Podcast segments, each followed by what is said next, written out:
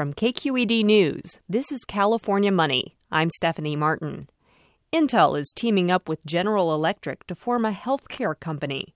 The venture announced today will focus on remote monitoring systems and other technologies to help seniors and people with chronic diseases live independently.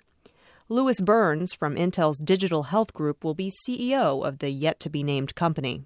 Intel took the initiative five plus years ago to get involved in healthcare, which I think is very, very important. And today's announcement, I think, actually reinforces that commitment. Nathan Brookwood is a fellow at research firm Insight 64.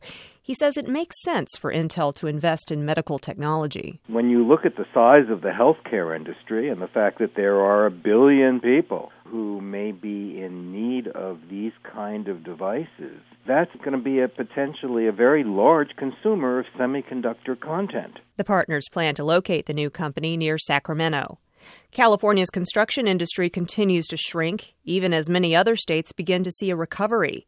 U.S. Labor Department numbers show California shed 74,000 construction related jobs during the 12 months that ended in June. So, if anyone wants to know why California's unemployment rate has stayed higher than the nation, it's because of one industry construction. Stephen Levy is with the Center for the Continuing Study of the California Economy.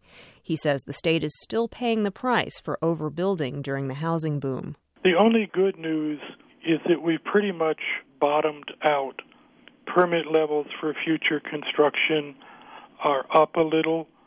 I don't think that will mean very many jobs for another year or two. California has lost more than 400,000 construction industry jobs over the last four years. For California Money, I'm Stephanie Martin. More news online at kqednews.org.